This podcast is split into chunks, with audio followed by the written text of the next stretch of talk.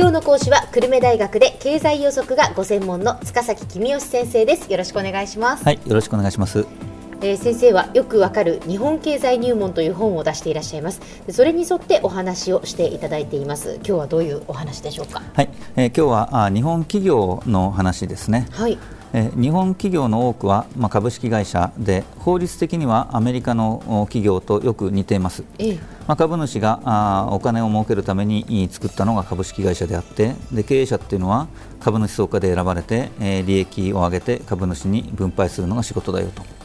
いうのがまあ法律ですね、え、でも実際の日本企業は株主よりも従業員の方を大切にしてます、うん。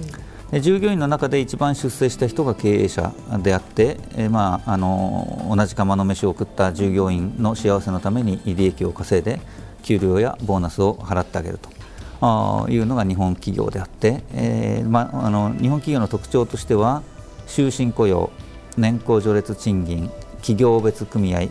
という3つがあると言われていて、えー、まあ、これは日本的経営というふうに呼ばれているわけですね。そうですね、はい、まあ、あの終身雇用というのは、まあ、一生同じ会社で働くと。いうことですよね。そうですね。で社員にとっては何といっても失業する心配がないですからありがたいですよね。えで企業にとっても社員が辞めないと分かっているのでコストをかけて社員教育をすることができる。というメリットがある、それ以上に素晴らしいことがあって会社の発展が社員の幸せにもなりますね。何十年も勤めるわけですから、そうすると会社と社員が心を一つにできるわけです。まあ、会社は家族という言葉がありますが、まあ、大げさに言えば家族のような絆が社員と会社の間にはあるということを表しているわけですね。え特に高度成長期には、まあ、家族と離れて、えー、生まれ育った村を離れて都会に就職した若者がたくさんいてで、まあ、絆というか自分の居場所というかとにかく会社はありがたい存在だったはずですね。でそうした気持ちに会社が応じることによって、えー、社員の会社への忠誠心が一層高まるということもあったわけです、えー、それから年功序列賃金というのは、まあ、はい、もちろんその年齢が高いと給料も高くなるっていうことですよね。そうですね。あの年齢や勤続年数が増えると給料が増えるっていうことなわけですけれども、これには2つの意味があります。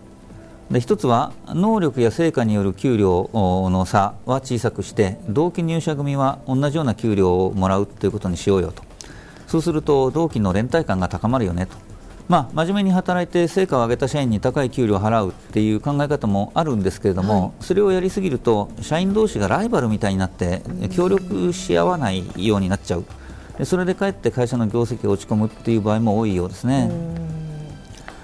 年功序列賃金のもう一つの意味は若いうちは会社に貢献した分よりも少ない給料をもらってその分は会社に貸しておいたことにすると。で年齢を重ねると今度会社に貢献した分よりも多い給料をもらうと。でそれによって会社に貸してある分を返してもらうと、そういう性質がありますもちろん契約書が交わしてあるわけじゃないので、えー、社員が途中で辞めるとその会社に貸してあった分が返ってこないわけですね。逆に言うと会社から見ると社員が途中で辞めちゃうリスクがないと。だから、あのお金をかけて社員の教育をすることができるということですね。なるほど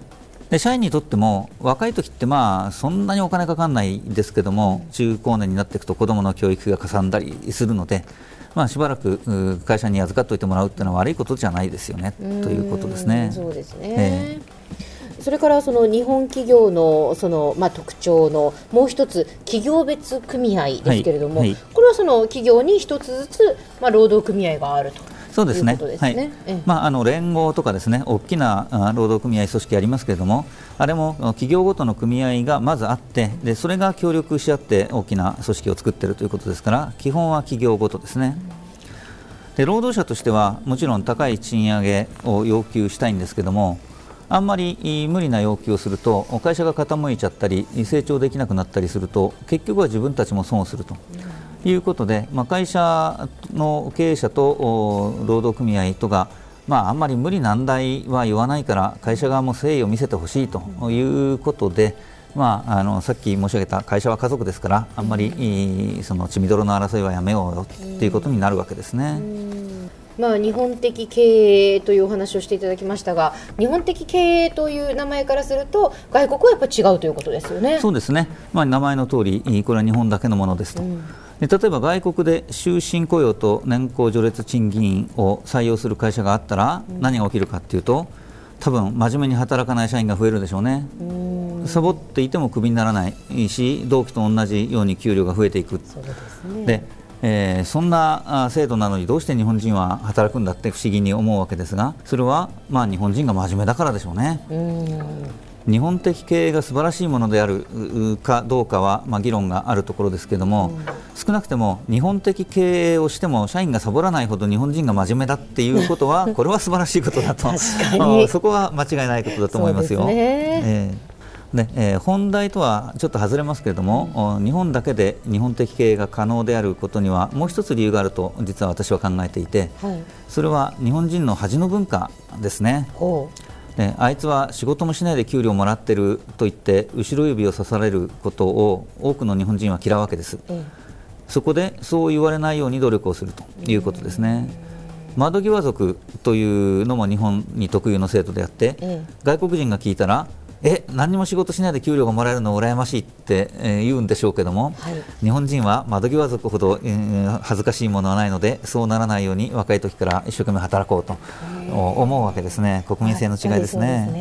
ですね、気質というか、えー、そうですね。そうでしょうね。えー決まった取引先と長期間付き合うということも、まあ、あの労働の関係とは違いますけれども日本的経営の特徴です、はい、で例えば大手メーカーは毎回部品を仕入れるたびに一番安いメーカーがどこかなって探すんじゃなくて、いつも決まった部品メーカーから仕入れるわけですね。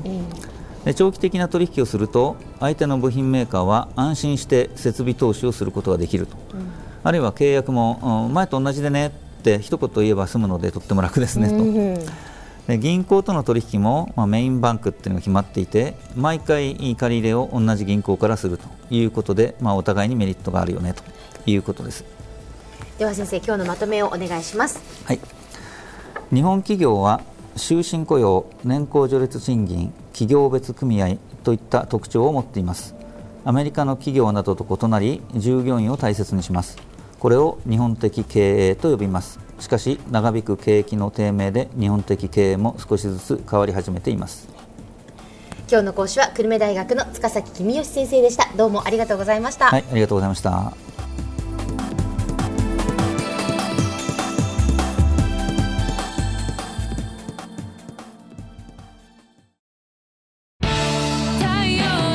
BBIQ は九州で生まれ